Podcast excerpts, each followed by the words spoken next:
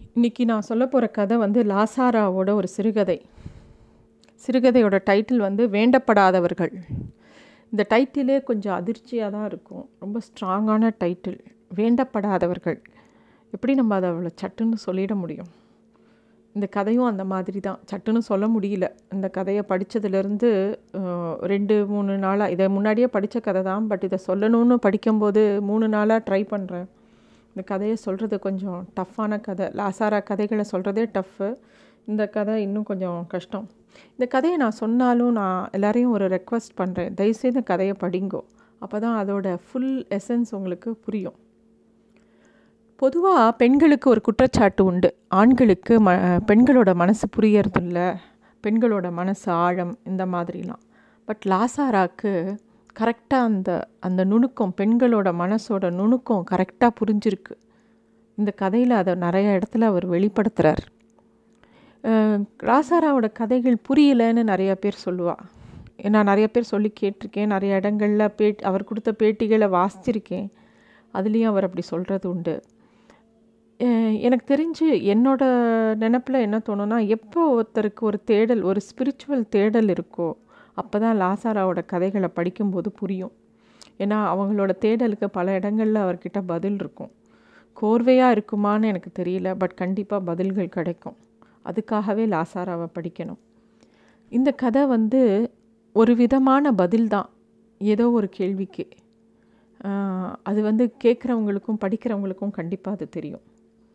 இந்த கதையில் வந்து கேரக்டரைசேஷன் ரெண்டு பெண்கள் வராங்க. உஷைன்னு ஒரு பெண்ணு கிருஷ்ணான்னு ஒரு பெண்ணு. ரெண்டு பேருமே ரொம்ப பவர்ஃபுல் கேரக்டர்ஸ் அவங்களோட ஓன் வேலை. ரெண்டு பேருமே ரெண்டு எக்ஸ்ட்ரீம் கேரக்டர்ஸ் நார்மலாக ஒவ்வொரு கதையிலையும் ஒரு ஒரு கதாபாத்திரத்தை வச்சோன்னா அவள் மட்டும்தான் ஸ்ட்ராங்காக இருப்பாள் ஒரு கதையில் ரெண்டு ஸ்ட்ராங் கேரக்டர்ஸ் வைக்க முடியுமா? அதுவும் ஒரு சிறுகதையில் அப்படிங்கிறது எனக்கு தெரியல. பட் இந்த கதையில் ரெண்டு ஸ்ட்ராங் கேரக்டர்ஸ் ரெண்டு பேருமே ரொம்ப பவர்ஃபுல் கேரக்டர்ஸ் ஸோ நான் எப்பயுமே இந்த கதை சொல்கிறதுக்கு முன்னாடி இவ்வளோ இன்ட்ரடக்ஷன் கொடுக்குறேன்னு நினைக்காதீங்கோ. இந்த கதையை அப்போ தான் புரி புரிஞ்சிக்க முடியும். ஸோ இப்போ கதைக்குள்ளே போகலாம் இந்த கதை எப்படி ஆரம்பிக்கிறதுனா ஒரு பெரிய வீடு. அந்த வீட்டு பின்னாடி வந்து ஒரு புதர் மாதிரி ஒரு தோட்டம் இருக்குது அந்த தோட்டம் அந்த வீட்டை சேர்ந்தது இல்லை. பட் ஒரு பின்னாடி ஒரு பெரிய ஒரு எக்ஸ்டென்ஷன் அந்த வீட்டுக்கு. வீட்டின் கொல்லைப்புறம் தாண்டி மரங்களும் செடி கொடிகளும் புதர்களும் அடர்ந்தன. பூமி மேல் உதிர்ந்த இலைகளும் சருகுகளும் காலடியில் புதைந்து புதைந்து ஜமக்காலம் விரித்தாற்போல் பரவி கிடந்தன அவர் ஆபீஸ் போன பின் தன் சாப்பாட்டையும் அடுக்குள் காரியங்களையும் முடித்துக்கொண்டு வாசற்கதவை தாளிட்டு விட்டு உஷை அநேகமாக இங்கே தான் பொழுதை கழித்து கொண்டிருப்பாள். இந்த உஷைங்கிறவங்க வந்து டெய்லி அவங்க வீட்டுக்கார ஆஃபீஸ் போனப்புறம் அந்த தோட்டத்தில் தான் வந்து உட்காந்து அந்த மரஞ்செடிகளுக்கு நடுவில் அப்படியே தன்னை மறந்து உட்கார்ந்துருக்கிற இடம் அது. அவங்க அப்படி உட்கார்ந்துருக்கும்போது தோலை யாரோ குளுக்கிறா மனமில்லாத மீட்சியில் விழிகள் கோபத்தில் உறுத்தின. யாரு? அக்கா எங்கே? வந்துடுவா விளையாடப்போ அப்படி தான் தினமும் சொல்கிற சீற்றத்தில் அவன் கண்கள் நெறித்தன அக்கா எங்க கடவாயில் எச்சில் வழிந்தது. அவன் முதுகை தடவினாள். வருவாள் வருவாள். அவன் கண்கள் கோபம் மறந்து குழப்பம் கொண்டன. மல்லர்களின் தழுவல் போல் அவர்களின் பார்வைகள் ஒன்று ஒன்றோடொன்று பின்னின. அவரோட அந்த உஷையோட மகன் கோபி அவன் தான் வந்து அவங்களோட முதுகை தட்டி அக்கா எங்கன்னு கேட்குறான். அவனுடைய அவனிடம் அவளுக்கு உள்ளூர அச்சந்தான். இவனை கட்டுப்படுத்த கிருஷ்ணாவால் தான் முடியும். இவனும் அவளுக்குத்தான் படிவான். அதுவும் கிருஷ்ணா போன பின் இவனுடைய லூட்டி தாங்கக்கூடியதா இல்லை. ஆமாம் கிருஷ்ணா ஆனா என்ன ஆனால் இவரோட இவங்களோட மகள் கிருஷ்ணா வந்து வெளிநாட்டில் கல்யாணம் பண்ணி கொடுத்துருக்காங்க மஸ்கட்னு ஒரு இடத்துக்கு. அவள் வந்து பதினஞ்சு நாளைக்கு ஒரு தடவை லெட்டர் போடுவா. இதுக்கு முன்னாடி ஒரு மூணு மாதம் முன்னாடி தான் அவள்கிட்டேருந்து கடைசியாக ஒரு கடிதம் வந்தது. அந்த கடிதத்தில் அவள் வந்து போகிற போக்கில் அம்மா நான் ப்ரெக்னெண்ட்டாக இருக்கேன்னு எழுதியிருக்கா. அம்மாவுக்கு பெண் எழுதுகிற மாதிரியாக இருக்குது தான் அதில் தானே அதுக்கு சம்மந்தம் இல்லாத மாதிரி ஒரு கடிதம். கூடவே ஒரு வாக்கியம். இந்த குழந்தை பிறந்தாலும் எனக்கு கோபியை விட முக்கியமாக முக்கியமாக இருக்காது. உஷைக்கு கீழ் உதடு ஏளனத்தில் பிதுங்கிற்று. இது மாதிரி எத்தனை பேரை பார்த்தாச்சு? சிசு பூமியில் விழுந்து விழட்டும். அப்புறம் தெரிய போகிறது நான் பார்க்காம இருக்க போகிறேனா அப்படின்னு அவள் யோசிக்கிறாள் இந்த பொண்ணை வந்து கிருஷ்ணா அவள் கல்யாணம் பண்ணி கொடுத்தது வந்து ஒரு ரொம்ப வசதியான குடும்பத்தில்.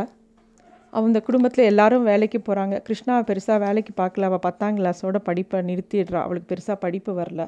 பார்க்க வந்து ரொம்ப அழகுன்னு சொல்ல முடியாது. ஆனால் கொஞ்சம் அசாத்திய உயரம். இவ்வளோ பல பேர் பார்த்துட்டு கடைசியில் இந்த வீட்டில் வந்து அவங்க வீட்டில் எல்லோரும் வேலைக்கு போகிறதுனால ஒரு குடும்பத்தை நல்லா நிர்வாகம் பண்ணக்கூடிய ஒரு பொண்ணு வேணும்னு சொல்லி இந்த பொண்ணை கல்யாணம் பண்ணிட்டு போகிறாங்க இல்லாட்டி இந்த மாதிரி ஒரு சாதாரண குடும்பத்திலேருந்து ஒரு பொண்ணை எடுக்க யாருக்கு மனசு வரும்னு உஷா யோசிக்கிறா. உஷை வந்து அவங்களோட அவ அவளோட ரெண்டு பசங்களை பற்றியும் யோசிக்கிறா. கிருஷ்ணா பெரிய பொண்ணு. கிருஷ்ணாவுக்கு ஒரு இருபது வயசு இருக்கும்போது திடீர்னு உஷைக்கு வந்து ரெண்டாவது குழந்தை கன்சீவ் ஆகுது. உஷாவுக்கு அதுக்கு வந்து பிடிக்கவே இல்லை. ரொம்ப வந்து ஒரு அவமானமாக இருக்குது இந்த வயசில் இப்படி ஒரு இது தேவையா அப்படின்னு சொல்லிட்டு அவள் வந்து ரொம்ப பிடிக்கவே இல்லை. அவளால் அந்த குழந்தைய அக்செப்ட் பண்ணிக்கவே முடியல. குழந்தை பிறக்கிறது குழந்தை பெரிதாய் சிவப்பாய் இருந்தது. அப்பவே தலைமயிர் காடு மார்பில் பெரியதாய் மச்சம் அழுகை ராட்சசம். நாளடைவில் பார்வை நிலைத்தது குறிப்பாகி அவள் மேல் பதி பதிந்ததும் இதில் ஏதோ குற்றச்சாட்டு அவளுக்கு தோன்றிற்று.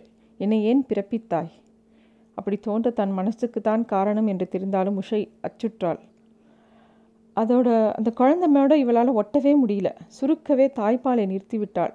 முதலில் தாய் அன்பு சுரந்தால் தானே பால் சுரக்கும். இருப்பதை உண்கையிலும் அவள் உயிரியே உறிஞ்சுவது போன்ற அதன் மூர்க்கத்தில் உஷை இழைக்க ஆரம்பித்து விட்டாள்.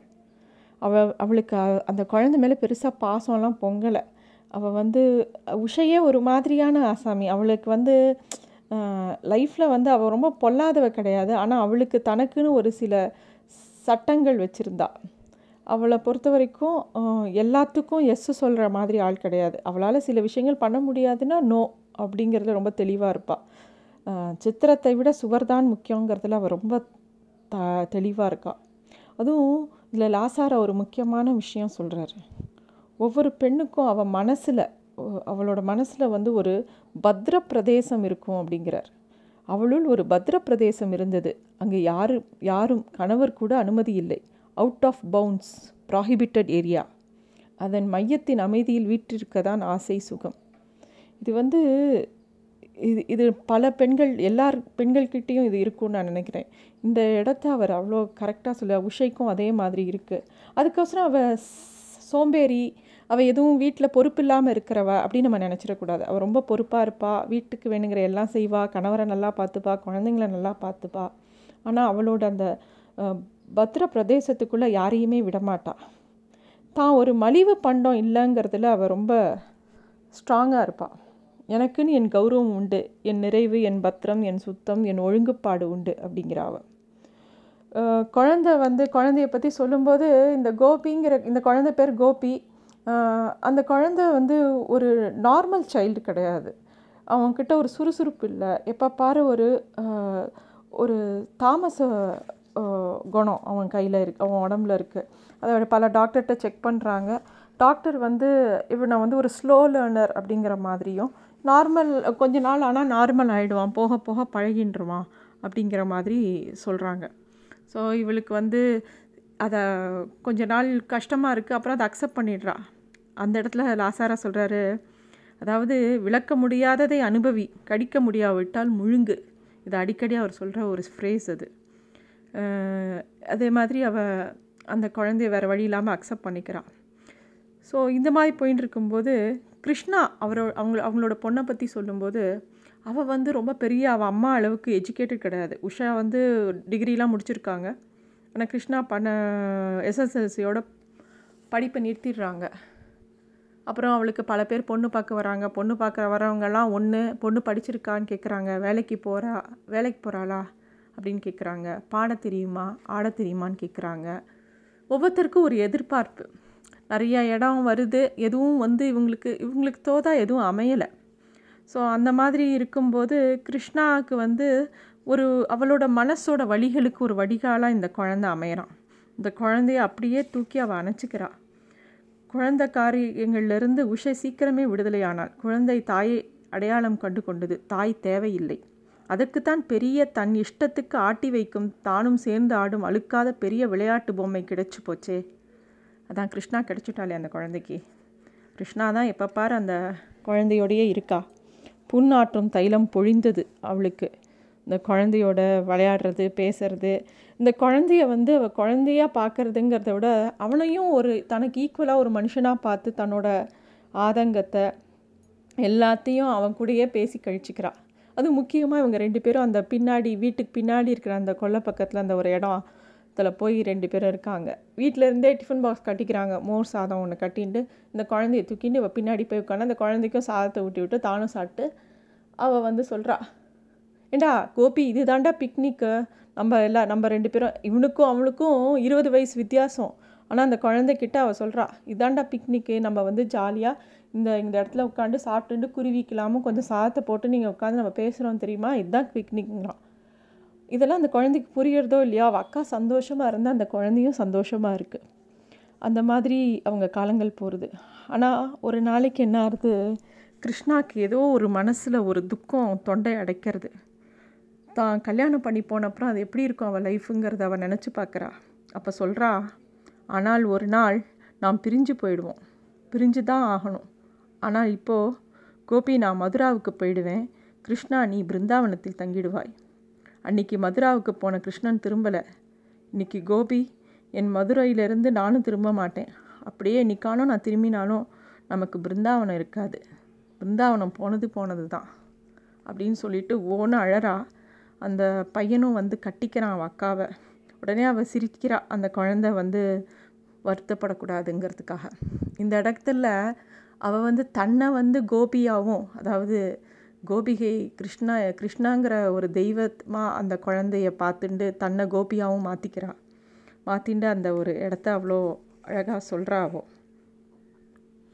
ஒரு சமயம் அந்த குழந்தைய கட்டின்னு சொல்கிறா கோபி நாம் ரெண்டு பேரும் வேண்டப்படாதவர்கள் தெரியுமா?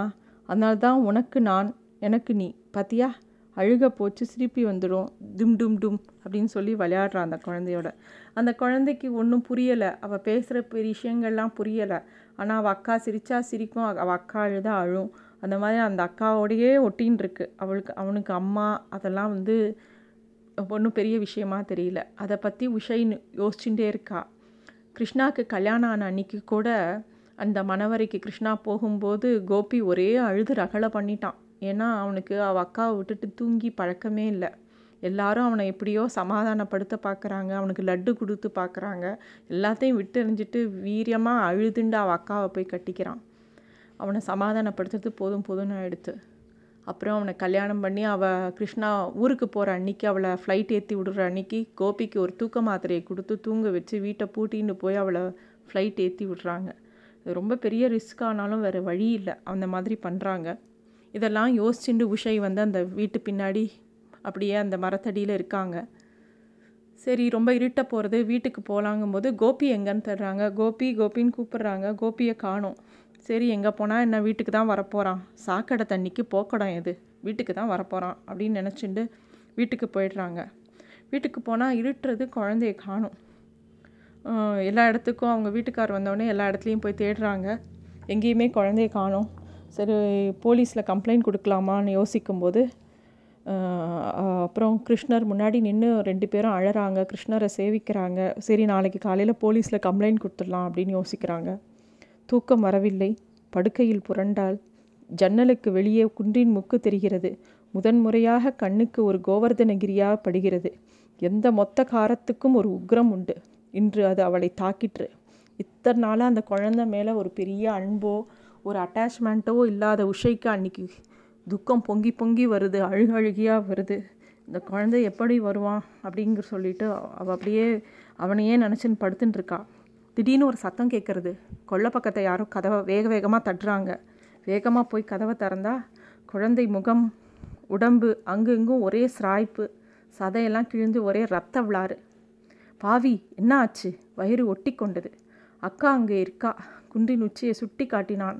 அவன் கண்கள் ஒளி வீசின. என்னடா வளர்ற? நிஜம்மா நான் மேலே ஏறி பார்த்தேனே.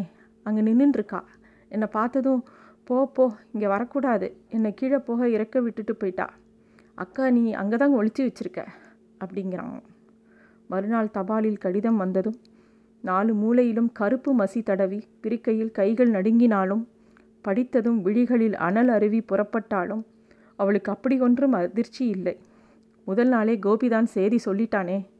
பாவிகள் தந்தி கேபி கேபிள் டெலிஃபோன் எதுவும் அவளுக்கு தோணலையா? தோணியிருந்தா போயிருக்க முடியுமா உஷானால்? அப்படின்னு யோசித்து அவள் அப்படியே ஸ்தம்பித்து போய் நிற்கிறாள் இதுதான் இந்த கதை. வேண்டப்படாதவர்கள். இந்த கதையில் வர ஒரு அமானுஷ்யமும் ஒரு சக்தியும் நிறைய பேருக்கு கண்டிப்பாக நடந்திருக்கும். இதில் நம்பிக்கை இருக்கா? நம்பிக்கை இல்லையா? அப்படிலாம் எனக்கு தெரியல. பட் எனக்கு இது ரொம்ப நம்பிக்கை இருக்குது இது மாதிரி நடந்திருக்கு நடந்திருக்க வாய்ப்பு இருக்குது இந்த கதையை எல்லோரும் கண்டிப்பாக வாசிக்கணும். தேங்க்யூ